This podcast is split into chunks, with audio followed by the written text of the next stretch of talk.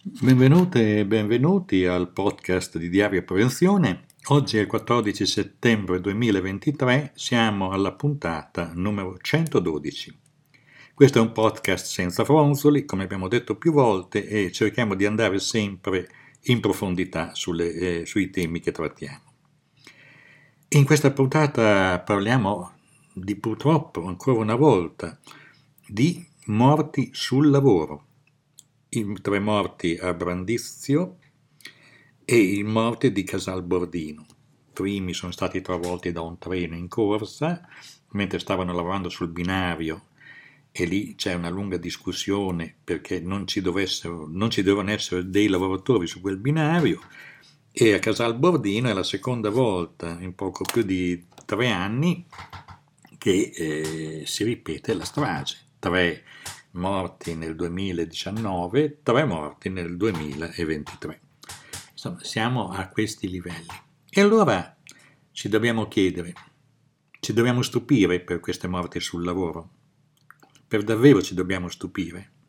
Perché eh, leggendo tutte le, diciamo così, eh, le reazioni che ci sono dal mondo politico e dal mondo e dal mondo sindacale sembra che l'unico problema sia eh, la mancanza di ispezioni, che è solo una piccola parte del problema, perché le ispezioni non potranno mai coprire integralmente le aziende se non vi è una condotta sana, curata della, eh, della gestione della sicurezza e una capacità dell'azienda di organizzare il lavoro in sicurezza non ci saranno sufficienti anche il raddoppio degli ispettori, che dovrebbe esserci, perché ne hanno assunti 800 e ce ne vogliono 5 volte tanto. Sia chiaro, noi non siamo con, per l'amore del cielo, noi siamo per le ispezioni.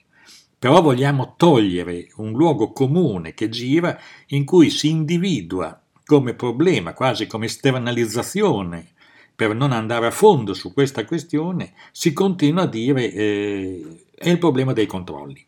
È vero, c'è un problema di controlli, ma non pensiamo che sia solo questo.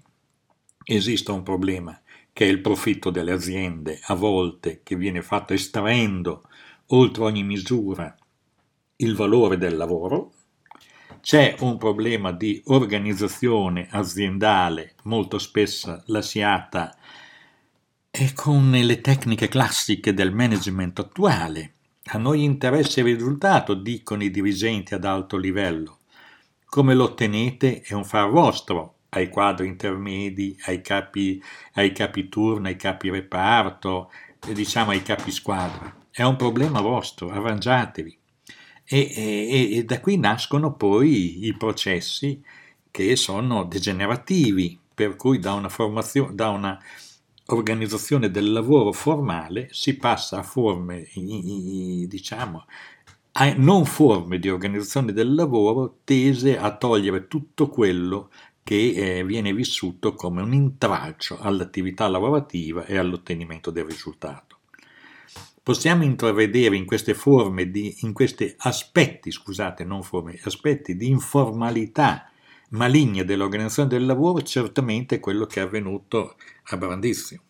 Cioè lì effettivamente sarà la magistratura a definire con grande precisione tutte le sequenze di ciò che è avvenuto, ma qualcosa per davvero, perché lì le regole ci sono, sono regole rigide, sono regole precise, sono regole in cui non si deve derogare. Eppure, in modo sotterraneo, pare fosse prevalsa una pratica informale di organizzazione del lavoro tesa a fare prima, a eh, fare con forse con meno attesa, con meno tempo sul luogo di lavoro, non lo so, sarà la magistratura a dirlo. Certo è che l'informalità ha portato al fatto che i tre lavoratori, anzi cinque lavoratori, due si sono salvati, erano sul binario a lavorare, mentre il treno stava arrivando con un ritardo di 20 minuti e senza che fosse stata data loro l'autorizzazione per operare su quel binario in quel momento.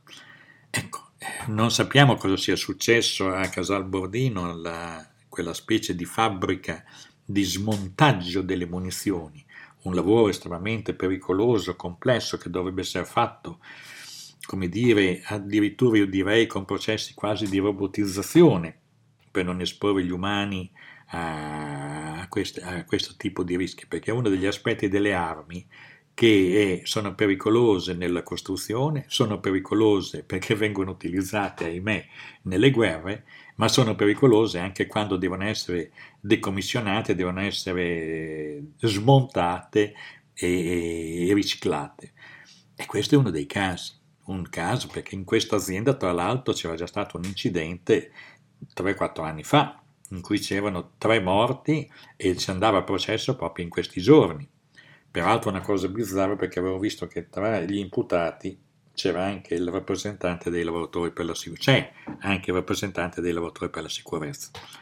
Guardate quindi che eh, mi sembra che sia opportuno, più che mai opportuno, eh, richiamare adesso un articolo fatto da Leopoldo Magelli mh, mm, qualche tempo fa, un articolo in cui abbiamo ispirato anche il titolo di questa nostra chiacchierata del podcast, Morte di lavoro perché tanto stupore.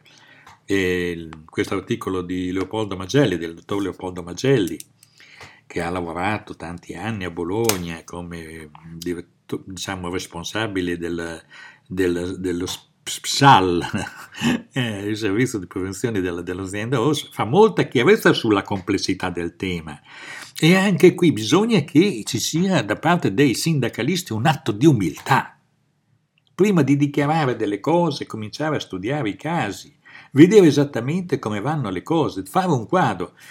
Eh, eh, riversare tutto sul discorso ormai banalizzato dei controlli come un'esternalizzazione rispetto alle responsabilità politiche che ha il sindacato di organizzare al meglio i lavoratori perché siano sicuri sul luogo di lavoro non può sparire dietro al discorso dei controlli. Sono pesante su questo.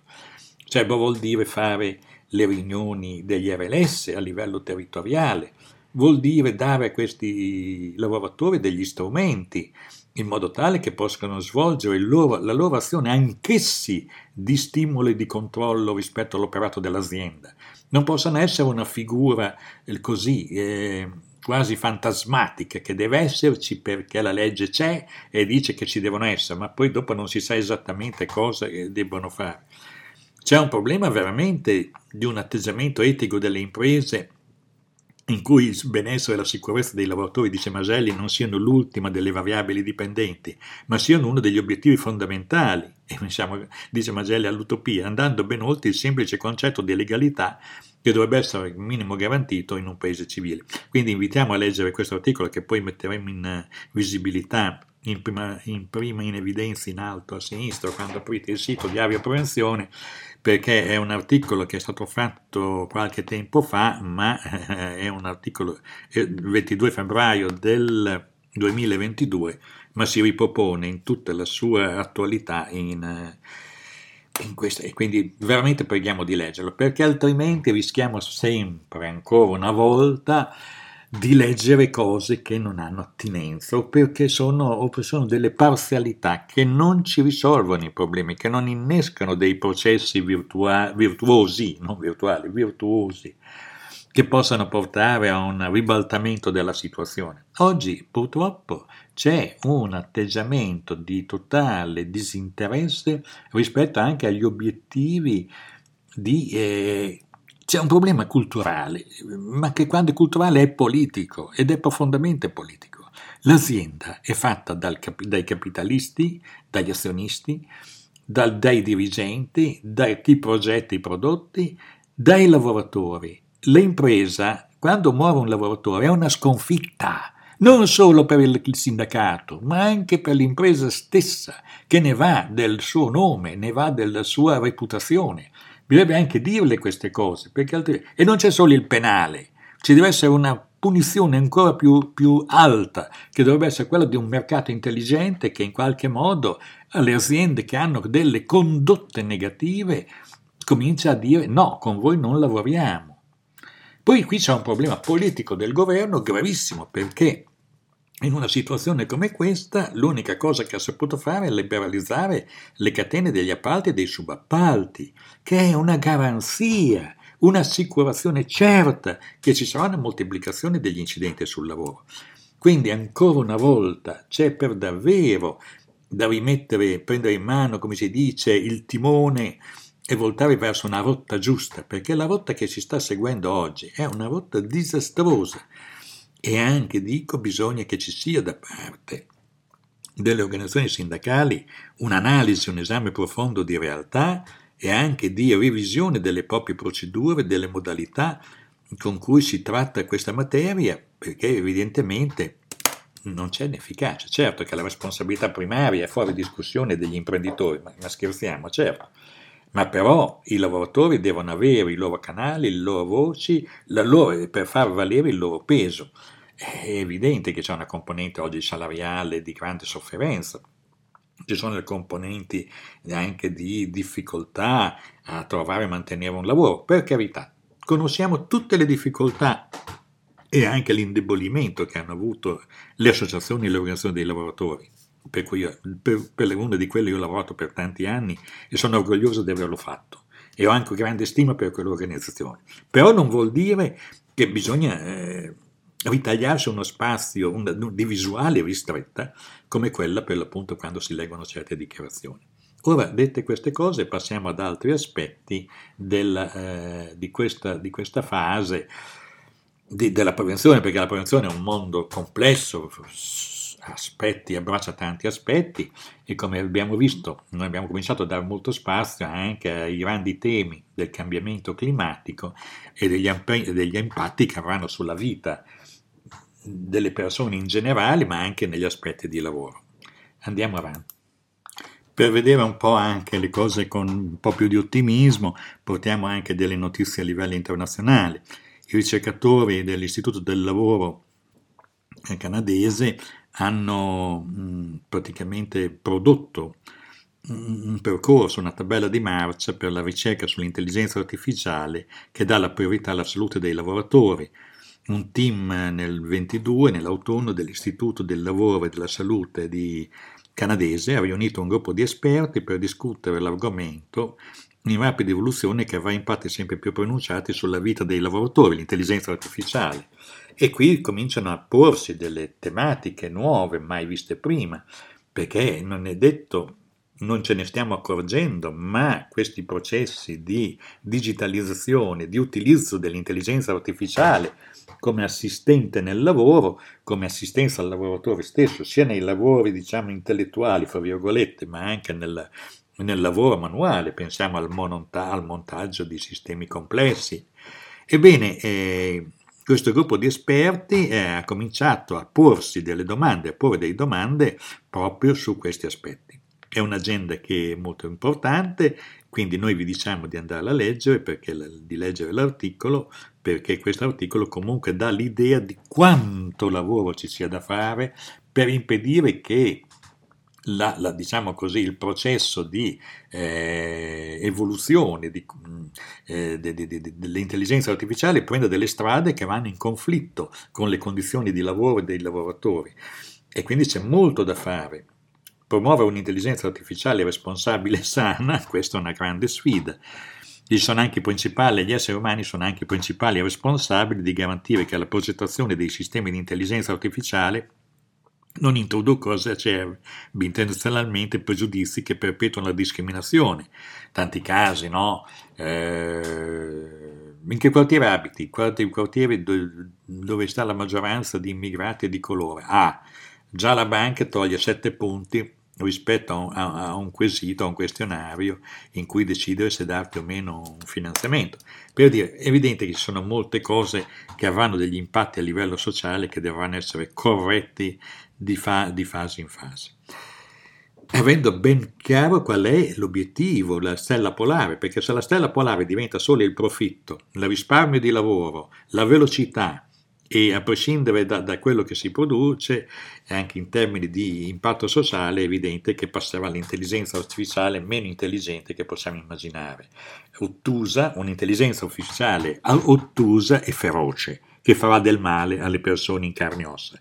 Quindi per evitare questo noi non siamo contro il progresso, siamo perché ci sia uno sviluppo del, diciamo così, anche di questi sistemi che sia ragionato, che sia fatto in maniera tale da non nuocere. Primo, non nuocere. Questo sarebbe sostanzialmente il criterio ippocratico da tenere presente. Vediamo un altro articolo abbastanza interessante, sempre per tirarci su di morale, che è di Bernie Sanders, deputato anziano, eh, che racconta di quello che sta succedendo negli Stati Uniti, dice mai prima d'ora nella storia umana così pochi hanno posseduto così tanto, mai prima d'ora nella storia umana si è verificata una tale diseguaglianza di reddito e ricchezza, eccetera, eccetera. Cioè va avanti diseguaglianza senza precedenti, quindi una situazione che va verso una catastrofe. Lui parla degli Stati Uniti, in questo paese tre persone ora possiedono più ricchezza della metà più povera della società. Nel frattempo, nel paese più ricco nella storia del mondo, decine di milioni di persone lottano per mettere i cibi in tavola, trovare alloggi a prezzi accessibili, assistenza sanitaria a prezzi accessibili, farmaci da prescrizione, eccetera, eccetera. E va avanti spiegando, nonostante i massicci aumenti della produttività dei lavoratori e l'esplosione della tecnologia, il lavoratore americano medio guadagna 45 dollari a settimana, in meno rispetto a 50 anni fa. Non facciamo il calcolo dell'Italia perché anche qui gli stipendi hanno perso potere d'acquisto, si parla di un ordine del 15-16%, ma dovrei verificare i dati. Ma è evidente che le cose non possono andare avanti così. E d'altra parte ci troviamo poi di fronte anche a grandi sfide che potrebbero anche in assenza di, di, di, di una, diciamo così, una, coesione sociale forte, non poteva essere affrontata in modo adeguato. Pensiamo a fare la, la, la famosa, la, la famosa eh, cambiamento diciamo, il cambiamento, far fronte al cambiamento climatico verso una uh, mutazione ecologica dei processi sociali ed economici. Immaginiamo come fanno a tremare i polsi. E quindi andate a leggere anche l'articolo di Bernie Sanders perché è un articolo che è molto duro eh, e spiega per davvero quali siano le grandi difficoltà anche in un paese come gli Stati Uniti, eh, quali siano le proposte per cui ridurre i lavoratori eh, che fanno che fanno, diciamo, quali difficoltà hanno i lavoratori per far fronte a queste situazioni. La transizione ecologica non sarà un pranzo di gala, l'importante è proprio che questo pranzo non di gala non sia pagato solo dai lavoratori, mentre addirittura se la stessa transizione ecologica, quelli che hanno tanto ci guadagnano ancora di più. E questi sono i grandi temi eh, di questa epoca. Andiamo avanti. Segnaliamo poi eh, un convegno che si terrà, un convegno nazionale intitolato Oltre la rete, è un convegno che si terrà eh, a Molfetta mm, presso l'Istituto Vespucci, poi troverete tutti i dettagli, è un convegno molto importante perché è la presentazione di un lavoro di grande qualità fatto da un coordinamento di, AS, di ASL, di servizi di medicina del lavoro delle ASL, sulla sicurezza nella pesca professionale, quella che va in mare con i pescherecci, con tutte le difficoltà di quest'epoca, con tutti i rischi per la salute, ma anche i rischi per le criticità dovute per l'appunto a, questa, a queste situazioni sempre più difficile, diciamo così, è un modo, ancora una volta, un settore abbastanza negletto nel passato di aver messo sotto la luce dei riflettori e avergli dato sostanzialmente un'analisi dei rischi di comparto, un'analisi dei, dei, dei, e anche una serie di proposte di eh, soluzioni organizzative, tecnologiche per evitare di farsi male o di ammalarsi. È un grosso lavoro, veramente importante, è presentato dalla SNOP, dalla Consulta Interassociativa per la Prevenzione, delle associazioni della prevenzione ed è molto importante che diciamo, si diffonda questo materiale che diventa. Lo potete scaricare comunque il materiale sempre sul sito della CIP, di cui troverete il link su Diario Prevenzione sempre proveniente dagli Stati Uniti, un altro articolo che viene dalla rete eh, Labornet, scusate se dico la cosa giusta, no scusate Znet, mi sono sbagliato, ed è un articolo che dice la posta in gioco della classe operaia nella lotta contro il riscaldamento globale. Oibò! Qualcuno parla della classe operaia nella lotta contro il riscaldamento globale, nessuno ne pensava. Tutto si pensava che fossero ecologisti, verdi, eh, le anime belle, tutte per carità, io mi ci metto a fare le anime belle, essendo stato uno dei promotori della fondazione di Lega Ambiente in tempi abbastanza remoti, ma è un'anima bella che teneva conto anche dei valori del lavoro e anche della tutela dei lavoratori. Beh, questo è l'articolo di ZNet che è tradotto, potete andarlo a leggere su Diario Prevenzione perché dà una spiegazione anche sulle grandi difficoltà a passare alla transizione ecologica una necessità peraltro perché basta vedere gli ultimi disastri che stanno vedendo in Nord Africa, in Libia in fattispecie, quello che è avvenuto in Italia a, a ripetizione, in Grecia. Cioè, abbiamo troppi segnali che ci dicono che siamo già forse, che il treno che dovevamo prendere è passato e ne dobbiamo prendere forse uno in ritardo, ma non è detto che sia il treno migliore. Intanto però ci sono quelli che ci fanno in modo di non prendere il treno, perché quelli che difendono i vecchi impianti, quelli che difendono gli investimenti già fatti sul fossile, e insomma tutti quelli che non hanno un'idea chiara su come potranno guadagnare soldi con la transizione ecologica e si mettono di traverso.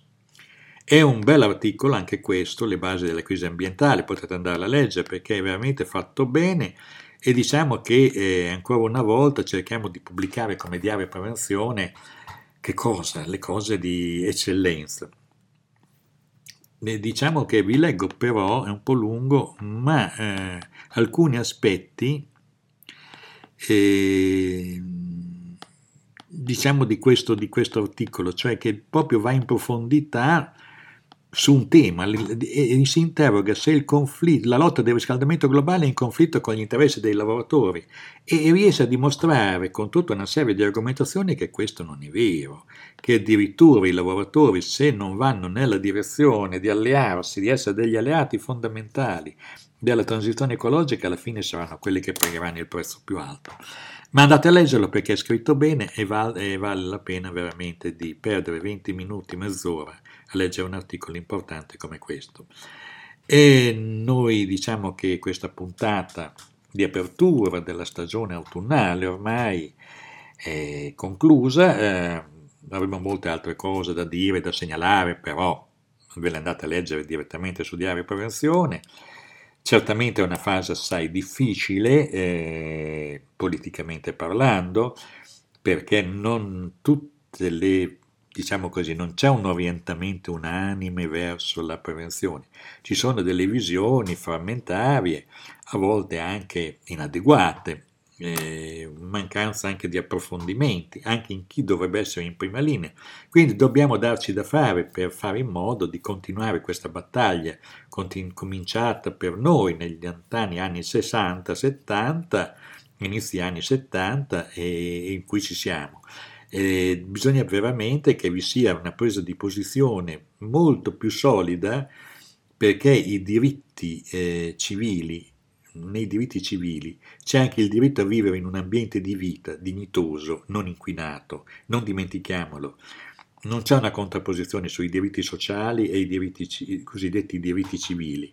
Ci sono anche i diritti ambientali che sono fondamentali, sono i diritti biologici per vivere in condizioni dignitose.